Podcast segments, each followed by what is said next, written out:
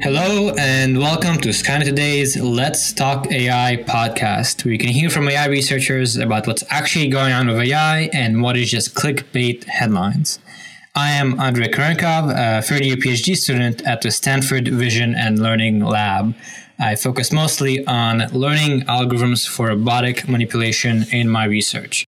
And with me is my co host. I'm Sharon, a third year PhD student in the machine learning group working with Andrew Ng. I do research on generative models, improving generalization of neural networks, and applying machine learning to tackling the climate crisis. And Sharon, I think you'll agree we have a lot to cover this week. It's been a very news heavy week for AI and especially facial recognition. Oh, yeah. So I think we're just going to dive straight in. Uh, so the first article we have here is from Business Insider, and it is titled Outrage over police brutality has finally convinced Amazon, Microsoft, and IBM to rule out selling facial recognition tech to law enforcement. Here's what's going on. So, this is a sort of overview article of a lot of the news that's been going on this week. So, quoting from it, uh, the summary is that IBM, Amazon, and Microsoft have all committed to not sell facial recognition to law enforcement, at least temporarily. This began on June 8th with IBM and actually a letter to Congress from its CEO, which stated that IBM would not sell facial recognition tech and also advocated for more regulation to be passed. This article notes that while activists have been campaigning for the companies to do this for years, the Black Lives Matter movement appears to have tipped the scale as facial recognition becomes more widely used to catch criminals, illegal immigrants, or terrorists, there's mounting concern about how the technology might be abused. And as a result, each company, again, this is IBM, Amazon, and Microsoft, made subtly different promises with their bans. Quite a few news sources also cover this, uh, including the Wall Street Journal in an article called uh, facial recognition companies commit to police market after Amazon, Microsoft exit. Uh, and uh, several other articles and venues, including Fast Company and CNET. Um, I think in general, this is pretty big. Uh, I first heard about this when Amazon pulled out, and uh, I was actually very impressed and uh, honestly a little bit surprised since I don't think we often view these companies as do good uh, type companies. Uh, so uh, I was I was actually very impressed with that action being taken, um, and I'm glad. And uh, I I hope that like people internally to the company and all, throughout all the ranks believe this is the right the right decision. Yeah, as you said, I think this is actually seemingly a pretty big deal. Amazon followed IBM with its announcement of a one year moratorium on police use of Amazon's facial recognition technology on June 10th. So it was a very swift uh, order of events. And this is after years of criticism about this product recognition and it being uh, biased. Uh, the Algorithmic Justice League has criticized it. And so this is a welcome development after a lot of activists calling for this to happen. Um, also, this article from Fast Company, which uh, is titled IBM, Microsoft, and Amazon's face recognition bans don't go far enough, notes that uh, while this is, of course, welcome and good, it's just the first step. Uh, so, in IBM's case, uh, they were already not really selling this facial analysis detection technology. So, the announcement is a bit opportun- uh, opportunistic and Amazon's case, it's actually a welcome development, but it's just a one year moratorium. So I guess the next step would be for uh, Congress and politicians to actually uh, pass legislation to regulate this market. That's right. And just to give uh, you a sense of what's going on and how this facial recognition technology is being used with respect to the protests going on, uh, BuzzFeed News had an article titled, Here Are the Minneapolis Police's Tools to Identify Protesters. Uh, so we've seen how the deaths of George Floyd, uh, Ahmaud uh, Arbery and Breonna Taylor, among many others, have sparked protests across the nation. The administration and a number of states have met the challenge with yet more policing, which is even worse. Um, and uh, on top of that, the police have surveillance tools at their disposal. Uh, the Minneapolis Police Department, in particular, has used Clearview AI, which we've talked about in previous episodes, in addition to a plethora of other surveillance technologies. Uh, and while people engaging in protests for a good cause should not be subject to surveillance, these tools are definitely a danger. So, facial recognition and other surveillance tools could lead to essentially protesters facing arrest and persecution well after uh, the demonstrations have even ended. And so, facial recognition, uh, as another article points, uh, is essentially law enforcement's newest weapon against protesters. Indeed. Another article, uh, which you just uh, referenced, also noted that police in Seattle, Austin, Dallas, and even the FBI have used uh, images of protesting, and they could, from these images, actually pick up on faces and follow up. So it seems this is a very real situation where there is this uh, possible use case. And so, as we just mentioned, IBM, Amazon, and Microsoft not providing this product uh, is meaningful in the sense of uh, it could be used in this context.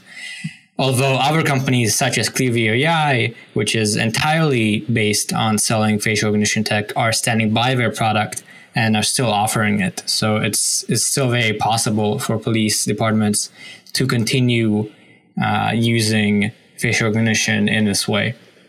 I think some striking examples in the article are quote the Minneapolis police police department also uses SecuroNet, which is a surveillance tool that lets police upload cell phone footage, integrate that with CCTV footage, and visualize it on a map. So the police department started using SecuroNet in 2017, ahead of the city's hosting of the 2018 Super Bowl but this technology has lasted, and uh, now the department has signed on another contract with SecuroNet in uh, 2019. And of course, this is being used as well. Um, and as noted in um, a surveillance white paper, law enforcement agencies operating in Minneapolis, uh, like the state run Minnesota BCA, uh, actually have access to even more surveillance tools. So, so, for instance, the Minnesota BCA has the ability to deploy uh, something called Stingrays, which is a tool that mimics cell phone towers in order to approximate the location of cell phone users. And Stingrays have allegedly been used to target Black Lives Matter protesters. Yeah, so it's it's very concerning to hear all these specific examples and to hear that uh, at least some departments are using facial recognition tech as well. Uh, this article from BuzzFeed News, BuzzFeed News also notes that uh, Rich Neumeister, a Minneapolis resident, submitted written testimony to a city subcommittee on data practice on January 30th, urging the city to enact restrictions on the use of facial recognition, uh, which uh, did not exist. There aren't such restrictions. And uh, he stated, I think, quite eloquently that there needs to be guardrails, standards, and curtailing policies so that the use and rules are not developed by law enforcement agencies in secret. Our privacy and civil liberties can be diminished if this onerous and powerful technology is not kept in check. Uh, so this is pretty high stakes. I think we would agree, uh, Sharon, and it's good that the protests now are making us very aware and very concerned about these issues. Yes, I think the protest now actually makes many more people concerned about these issues, which I think is very, very important because before it might have been a smaller group of people. Um, uh, something that I find pretty concerning related to Amazon, which uh, did say that they would put that moratorium on, is that several local police departments in the Minneapolis metropolitan area actually have signed contracts with Ring, which is Amazon's home surveillance company, uh, according to the company's map of active partnerships. And Ring actually contracts, uh, these contracts with Ring actually give police access to the company's law enforcement portal, which then lets officers essentially request camera footage from residents without even obtaining a warrant first. And so that is huge. So in exchange, Ring has given police free cameras and it's offered police uh, more free cameras if they convince enough people to download uh, their app uh, called Neighbors, which is a neighborhood watch app.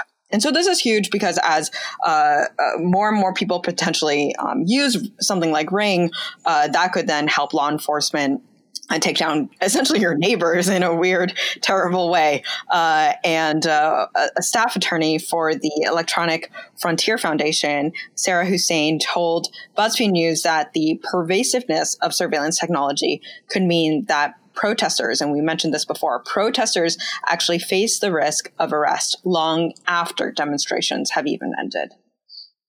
And of course, people have uh, started putting out things to combat this. Uh, for example, there's an article where uh, where anonymous, uh, or sorry, there's an article where an app called Anonymous Camera uh, uses AI to quickly anonymize photos and videos so that people could take pictures uh, of, let's say, a crowd of protesters and people would be anonymized there. Yeah, so I think you mentioned Ring, and that's a good point here that Amazon's uh, year pause on facial recognition technology doesn't limit this uh, contract with the police on using video from Ring.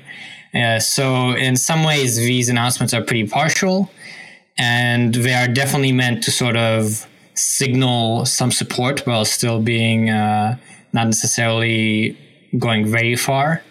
In its statement, Amazon said it hoped the moratorium would give Congress enough time to implement appropriate rules, and we stand ready to help if requested. But in, in the past, Amazon has actually worked against strict rules for facial recognition, as noted by some of these articles. And Microsoft has also pushed against some uh, ACLU backed initiatives for uh, moratoriums on government facial recognition. So I think it's a complicated situation. We shouldn't get complacent with the companies just because they have done these gestures. If anything, I think the uh, actions by the uh, companies show that activism and actually pointing out these issues and caring and pushing them works, and we should continue to do so and continue pushing our politicians to enact this legislation. And uh, pretty soon, I would say, because the technology is already here. Yes, I would definitely say that these companies are not leading in terms of things. It's more like they are responding to uh, what we, the people, uh, want, um, perhaps, or like vie for, and they need to keep their public image um, alive. And on that note, actually, I think we should mention this is not exactly news, but a lot of this uh, activism started with uh, the work of the Algorithmic Justice League, which is led by uh, Joy Buolamwini and Timnit Gebru, among others. So they pointed out uh, these potential misuses for years now. And uh, yeah, I think it's worth it to remember that while the company's actions are good, it came about because of the work of these activists and researchers. And uh, they definitely should get a lot of commendation for their work, uh, which was, uh, I think, ahead of its time, to be honest. And rolling with the theme of surveillance, uh, our next article is uh, the ACLU is suing Clearview AI to stop privacy destroying face surveillance. So, if you've listened to this podcast in the past, uh, you've almost certainly heard plenty about Clearview AI, which is the quote unquote search engine for faces that allows law officers to identify you with a cell phone picture using the identification technology that uh, it has developed by scraping billions of images from sites like Facebook, Twitter, etc. Um, BuzzFeed broke a great deal of news about Clearview when it came out, including their contracts with many companies and firms, as well as private individuals that extended far beyond law enforcement and that questioned essential uh, civil liberties. So the American Civil Liberties Union sued Clearview AI on May 28th, 2020, quote, arguing that the facial recognition startup violated the privacy of Illinois residents in amassing a database of more than 3 billion photos scraped from websites and social media platforms, including Facebook and Twitter. And also to note that Facebook and Twitter were not particularly happy with uh, Clearview doing this as well. Yeah, so uh, some more details are that the lawsuit alleges that the facial recognition startup violated the state's Biometric Information Privacy Act, which is a 2008 law that prevents companies from collecting or storing fingerprints or scans of citizens' faces without their consent. So, this is a state level lawsuit because there isn't uh, legislation on a federal level in the US to tackle this topic. And it seems like Illinois is, actually one of the few states with relevant laws that can be used to uh, protect people against uh, facial recognition if they aren't uh, giving their consent. And uh, ACLU said that they actually are not looking monetary damages for people uh, from Clearview AI, but an injunctive relief, which means that it wants Clearview to delete the face prints, the photos of people it illegally captured, and stop ca- capturing them in the future. And this uh, is on top of a slew of lawsuits, actually, in New York, California, Virginia, and Vermont, uh, that uh, is going up against this company. And I guess responding to uh, this, Clearview sees themselves as more of a quote search engine that uses only publicly available images on the inter- internet. And of course, this tries to make them appear much more uh, not quite doing as much harm. Oh, it's just a public scraping. It's just all public data. Um, but of course, uh, misuse is abound, and you can't just misuse uh, data even if it's public. Yeah, I think to that point, it's kind of an interesting question, somewhat. Uh, we are both researchers, and so we have websites that showcase our research and have photos of our face, and we almost have to do that, uh, at least the website part. And it's very common to have photos of researchers in various places.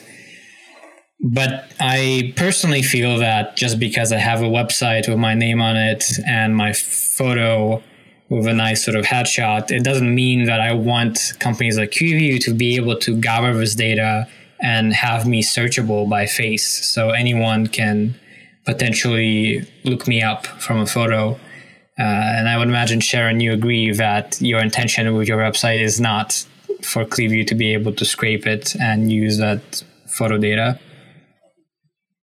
actually don't have my face on my website, but that that aside, yes, I would not want Clearview to be doing that. And of course, this is a fine line. Like, oh, Twitter and Facebook encourage us to upload our photos. Uh, Facebook, in particular, asks us to tag our friends. At what point is is that okay? And do our friends give consent to being tagged? You know, all this stuff. So where's that line? What if we don't know what it's going to be used uh, for? And to, there's all sorts of things there. Uh, so it's it's a very fine line, I think.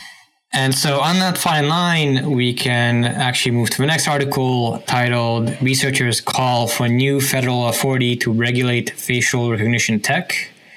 And this was actually a summary of uh, this call by the University of Massachusetts Amherst.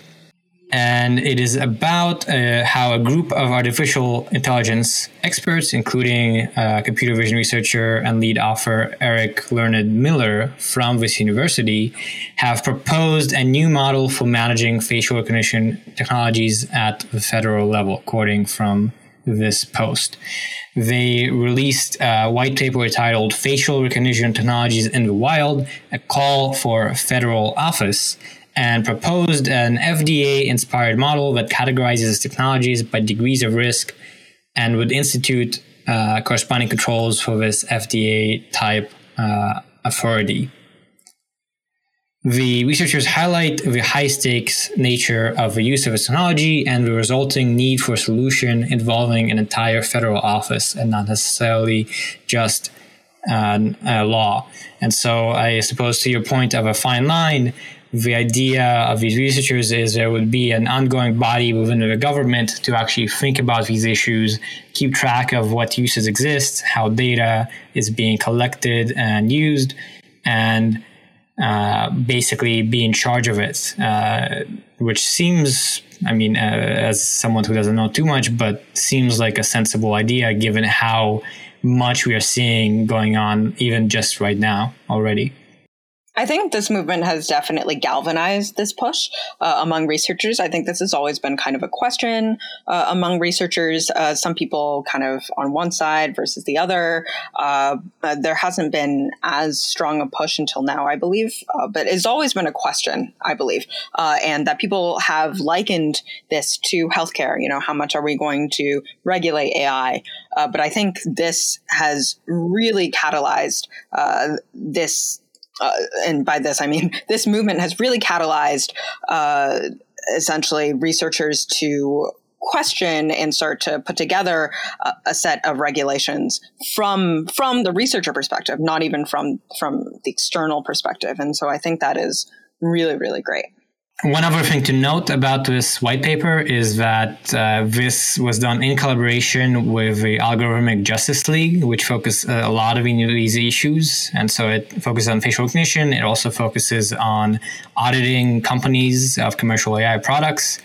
So I guess it's interesting how, as AI becomes more and more useful and powerful, and there are these applications that develop from the AI research community and start to be commercialized, we as researchers will need to become a little more aware of the implications of technology and even as the algorithmic justice league is doing kind of opinionated about the needed regulation and needed actions by the government, and I think supportive of measures and uh, more, you know, activist like, given our awareness of the technology.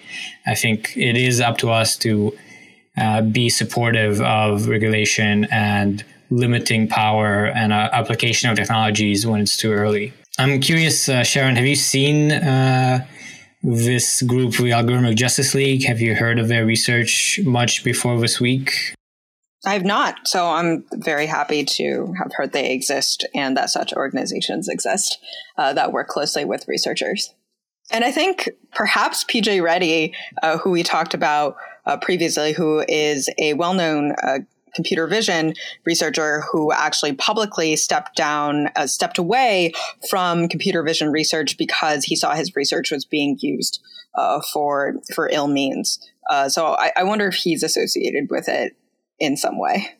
Indeed. And um, this is uh, one of several companies like this that I'm aware of that I've just seen uh, throughout the years. There's also a campaign or a organization titled the Campaign Against Killer Robots, which is uh, focused on legislation regarding autonomous uh, weapons and using AI for military technology.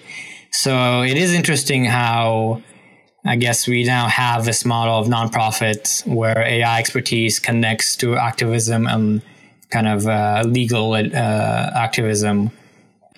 And this is a new thing for researchers who are particularly concerned, where, as you say, if if they feel there are these very ominous use cases, they can apply their expertise and work at these uh, uh, organizations to try and shape things in the good direction so that AI is used in healthy ways and not misused, uh, which I think, I guess we'll see more and more of in, in this next few years and uh, as AI keeps growing. And with that, thank you so much for listening to this week's episode of Skynet Today's Let's Talk AI podcast. You can find the articles we discussed here today and subscribe to our weekly newsletter with similar ones at skynettoday.com. Subscribe to us wherever you get your podcasts, and don't forget to leave us a rating if you like the show. Be, Be sure, sure, to, tune, in, in next week. week.